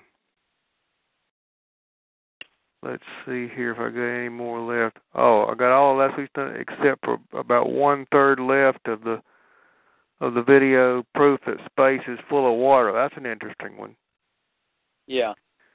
But um, which I one did you ask me about last that week? last Did I week the week did I watch? You, you asked Um, me a week ago what if I had seen one, and I said I hadn't yet. But which one was you asking about? You remember? Uh, the one on the, beyond the um, the equator, south equator. That's the bottom one, the very bottom one on the newsletter. That's I always send that out for Kelly and Steve and uh, everybody else that keeps up that. I try to find the best one for the week that at least. And which week was that on? Do you remember? It might have been last week. It might have been the week before. Okay, I'll Um, go back and check. But yeah, the the very bottom one. That's that's the one I usually try to find. The, well, I, I try to pick out all the best ones that I can find for the the world news and for the U.S. news. So it takes me. I spend three hours doing that newsletter each Wednesday night. I spend three hours on that, so that's not just thrown together in ten minutes. Oh, I know it. Yeah, I actually look look at those, watch them, and then put them up. Even the funny. I, yeah, I watched the two about the Antarctica and and Bill Cooper went into you know in 1939 the Nazis. Yeah. Uh, uh, well, they went down to Antarctica, and Many they times. had a big, know, Yeah, that's see that's that's the real that's the real clincher is the mystery of Antarctica, not so much the North Pole area, but Antarctica. That's where the secrecy is.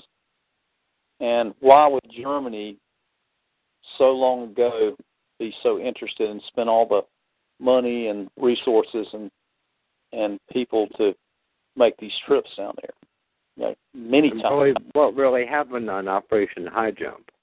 Yeah, well, that exactly. They took a whole fleet for that whole military operation, and uh, you know the strange thing. Uh, you know, we're talking about JFK's assassination, but even one that preceded JFK's. And if you look hard enough, you can find. If you do, send me the link because I used to have that picture. I don't know what happened to it. There's a picture of a very young John Fitzgerald Kennedy standing behind Secretary of the Navy James Forrestal. And uh, I don't know if that was in Washington D.C. or where it was, but uh, JFK was still uh, a serviceman, you know, in the in in his venue in the Navy. But uh, uh, Forrestal was taken out, but not because hiding up UFOs. Forrestal very much against Israel being formed as a, a state. He was against that. And Truman was very pro for that happening. He wanted Israel to be formed as a state. So Truman Yeah, he'd already taken money from them, so that's why he was in favor of them. Yeah, Truman Truman despised um, um, Forrestal, and Forrestal was more presidential than Truman was. And if you watch that movie, the one that's all over YouTube about Operation High Jump, Forrestal Forrestal did a better job addressing the public on television than Truman could, and and he because he was sincere. Forrestal was sincere even at the end of World War II. All greeted the troops and congratulated them coming home publicly on television. Truman didn't. Forrestal did. So the way Forrestal, uh, way Truman ended the deal with uh, Forrestal was he first of all promoted him to the first Secretary of Defense of the United States. He was the first, the very first one. And then within, within weeks after that, Forrestal was hospitalized against his own will at the Maryland, uh, Bethesda, Maryland Naval Hospital, and then held there He was, against will. he was promoted out the window. Yeah, exactly. And the the day before, the night before he was supposed to be released to go home, with his brother was going to pick him up, was he was pushed out the hospital window. Said he committed suicide. That's that's ridiculous.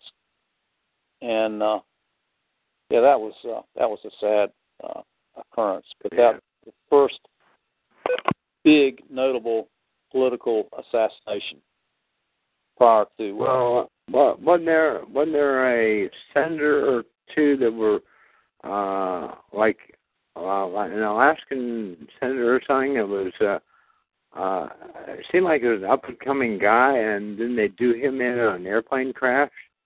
Yeah, well, I'm the one that wh- what I'm saying is this guy was so notable and so admired and loved by the military as being a, a representative of uh, the American troops and all.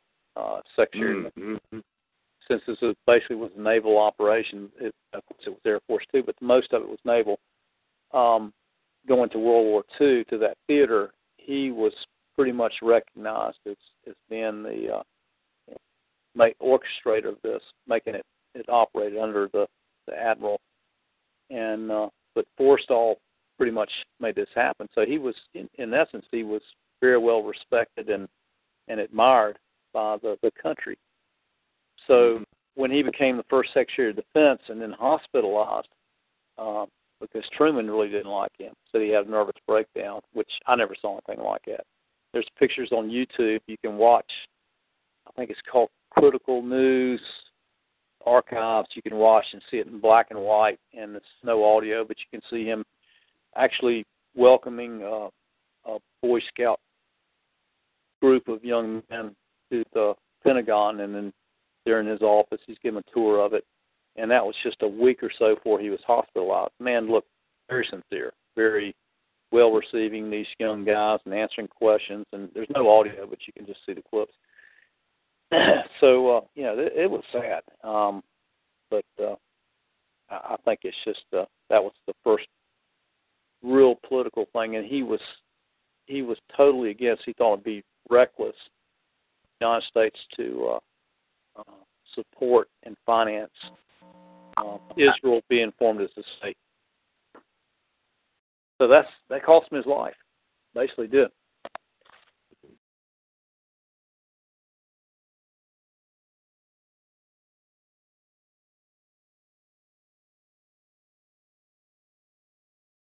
You've had some great callers on here, some some great uh, guests as well.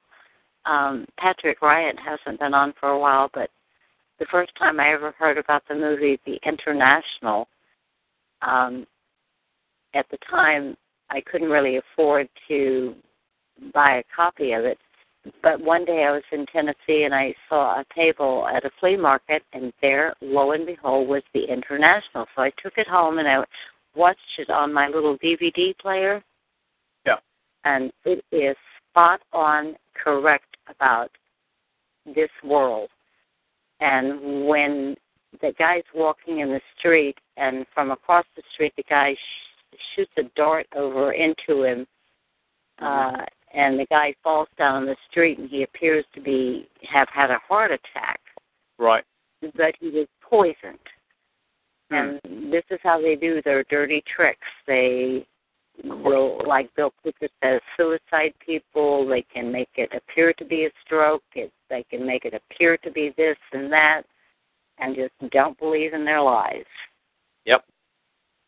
Well, just how like how Harrington, Harrington was uh, off uh, with a sudden past case of uh, esophageal cancer, and he was a guy who uh, was about to release to the uh, U- U.S. news media about he had esta- he had found this planet X in coming back in '83. Right. And he, he didn't make it back to the U.S. It was so past uh, cancer. Right.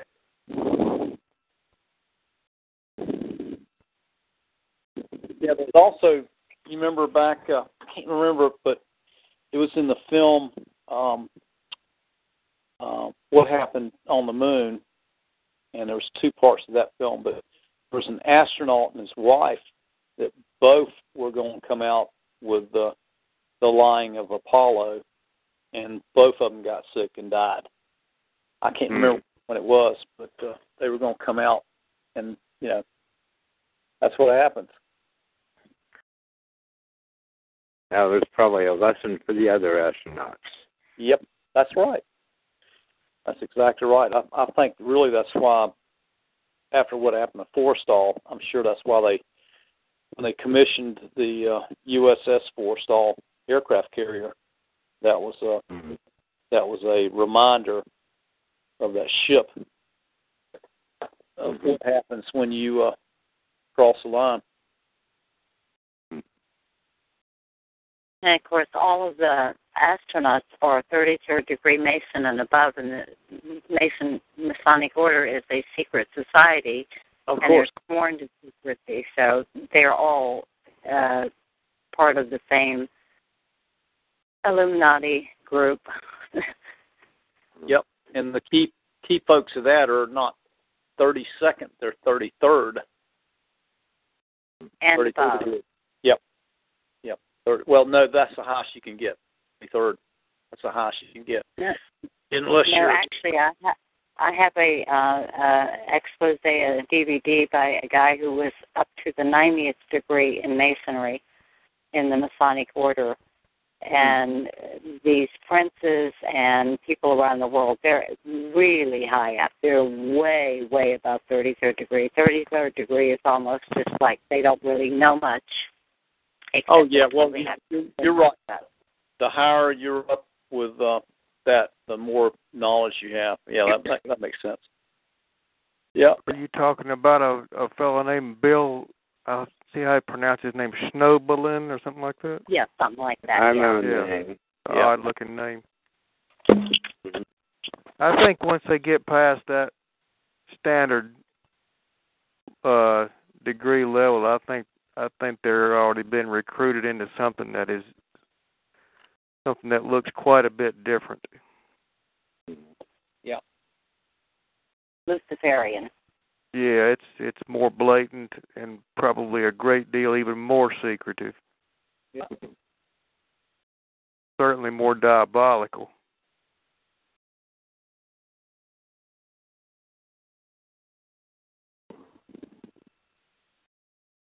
I imagine that would be probably some of these lodges like Henry Kissinger is a member of. Yeah, that's kind of a creepy individual for sure. You better believe he is.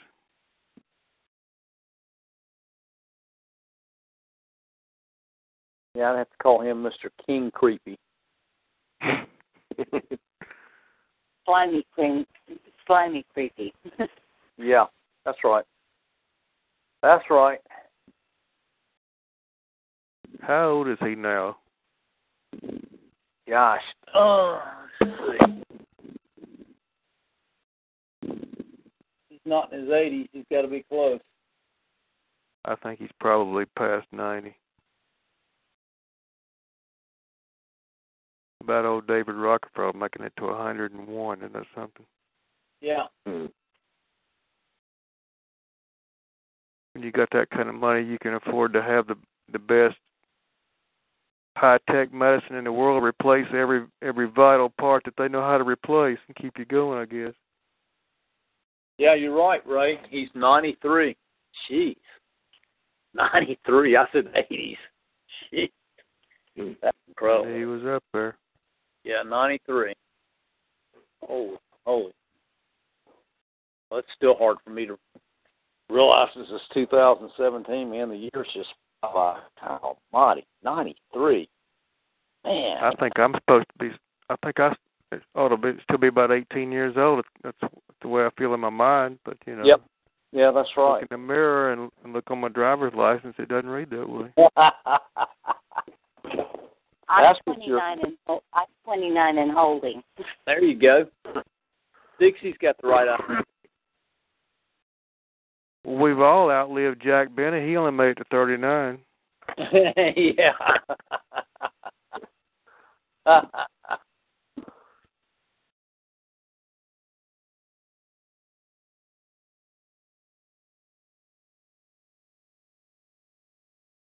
You ought to pull up those old Jack Benny show episodes on YouTube when Mel Blanc was on there.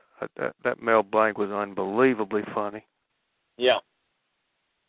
He wasn't just a cartoon voice, man. He was he was extremely good comedy actor too. Mhm.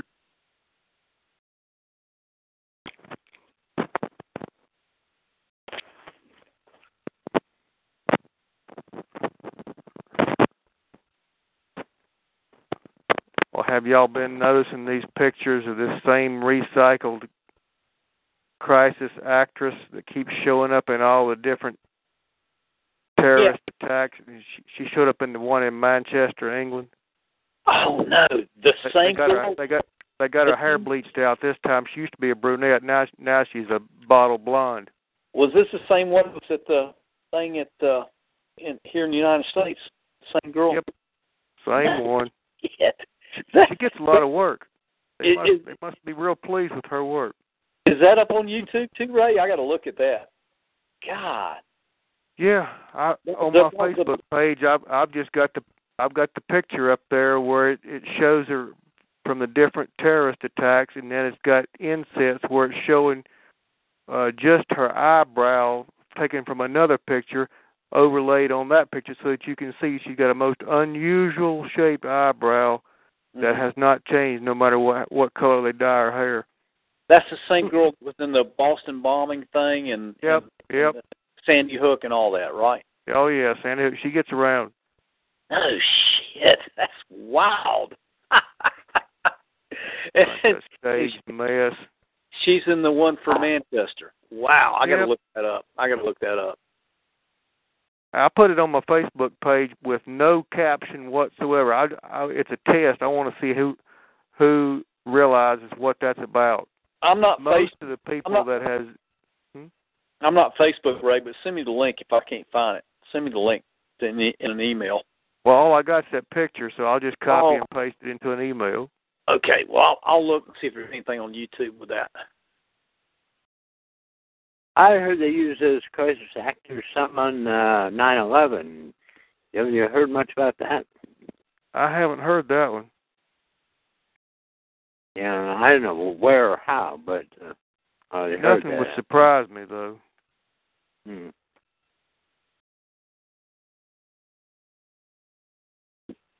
Wonder how much they get paid. I don't know, but I wonder those nine dancing Israelis. Why didn't anybody do anything about that? But then I answered my own question by saying, "Well, go back and watch what Bill Cooper had to say." Yep. They don't, yeah, you know, they they'll lie through their teeth Yeah. Yeah. and, and cover up what they're doing. Yeah, he had And he, he he had the best way of explaining it, which I what's made his show so popular, because his was more heartfelt uh, explanation than what you see. Example of Alex Jones giving the same story. Cooper's was much more believable, and because number one, he was telling it like he saw it and how he experienced it, and it was more heartfelt, and so that's why he was so popular. His show was a heck of a lot bigger when it was shortwave radio. Mm-hmm. I used to listen to it most every weeknight. Yep. Yeah. I do too. What what was it called? The Sound of Times. What was it, Ray? The hour of the time. Hour of the Times. That's right. I had it wrong. Hour of the Times. That's right. Uh, Just one time, the hour of the time. No S. Hour of the Time. Right. Right. hmm Yep. And it had an unusual way it would come on. You could hear this siren going off like an air raid siren, and then you'd hear people hollering and screaming and, and dogs barking. And next thing you hear, William Cooper. The hour of the time. Yep. I was trying to. You must have been off for a while, Ray. What was the guy's name that came on with us, and he didn't have a good time? What was his name? Dixie was asking me his name. I couldn't remember. He didn't what? Well, you know, he didn't. I guess he didn't want to come back. What, what was his name? The guy that came on with. Oh, you're talking about the one that uh was um Cooper's helper and and he's Yeah. running the website. You're talking about um Doyel Shamley. Jo- Doyel Shamley. That's who it was, Dixie. Mhm. Doyel Shamley, and he And he spells his name differently from most Doyles. His is D O Y E L. Yeah. Hmm. And he had has all the archive materials and records and everything that Bill Cooper did. Hmm. He's the he's the administrator, keeper of all the material that Bill Cooper had. Everything. And he also I don't know if he still does, but for several years he held um what would you call it? Uh seminars or training sessions Yep. um out there in Arizona Mhm. Teaching you how to do all sorts of survival things. Yep. And they were wanting to expand to have them in Pennsylvania as well for the eastern part of the United States. I don't know if they ever did. Yep. So he's kind of what I guess basically been inactive last few years. Well, I haven't kept up with him, so I don't know. Yeah, I hadn't either. Uh, you know, when Dixie mentioned she was going through it and watching, you know, the the videos and all, I said, yeah. I said we we had him on. Guys, that's been that's been what six years ago, Ray? Six or seven years ago when he was on with us. Been a long time. Imagine it has been, yeah. Maybe seven years ago. Been Could quite be. long. Yeah. Wow. Maybe around uh, 2010, nine or ten. Or before. Yeah. Ben. Uh, I was in contact with him, and and uh, even more than I was, uh, Mike Harbison from out in Louisiana was in contact with him. That's right. Yeah. He's moved back to to the Dallas, Texas area now. Right. Yeah, he said. He all, said his, all his dogs are dead. I think. His wife- got a new dog or not. yeah, his wife died too, right? That's right. He's just all by himself. Wow. Good guy. Yes.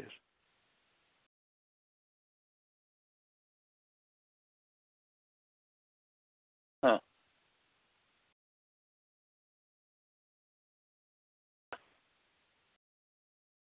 Well, I'll tell you what, gang. I'm gonna be signing off. It's right at eleven now, so I'm gonna uh, turn it in till uh, I guess this time next week. So, uh, Ray, you can stay on. I guess uh, Doctor Sam's still there, and Dixie and a few others. So, uh, I guess with that, I'm on uh, big call it night. Hope everybody has a real nice holiday weekend, Memorial Day, Steve.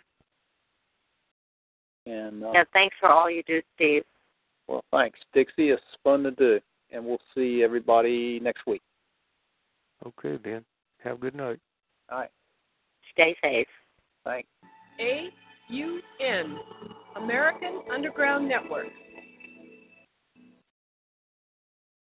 How are you, Dr. Sam?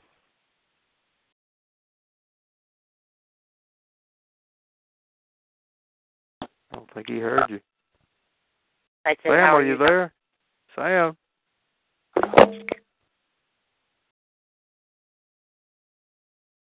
Right. Yeah, How are I'm you? here. I'm listening. Well, there he is. Yeah, I'm Dixie was saying hello to you. Yeah. Oh, this uh, this country's done. Here we go. Yeah. Toast, right? We got troops all over the world. Yeah, we have Yeah, we- for a long, long time. Yeah, we got troops in Syria now. I was just watching on a video today. The uh condition of the people over there in Yemen. They got a cholera epidemic. Yeah. People in the hospitals, and the they're. Saudis have got them under sanctions, and they they It is Ryan here, and I have a question for you. What do you do when you win? Like, are you a fist pumper, a woohooer, a hand clapper, a high fiver? I kind of like the high five, but if you want to hone in on those winning moves, check out Chumba Casino. At ChumbaCasino.com, choose from hundreds of social casino style games for your chance to redeem serious cash prizes. There are new game releases weekly, plus free daily bonuses. So don't wait. Start having the most fun ever at ChumbaCasino.com. No purchase necessary. Group. Void were prohibited by law. See terms and conditions. 18 plus.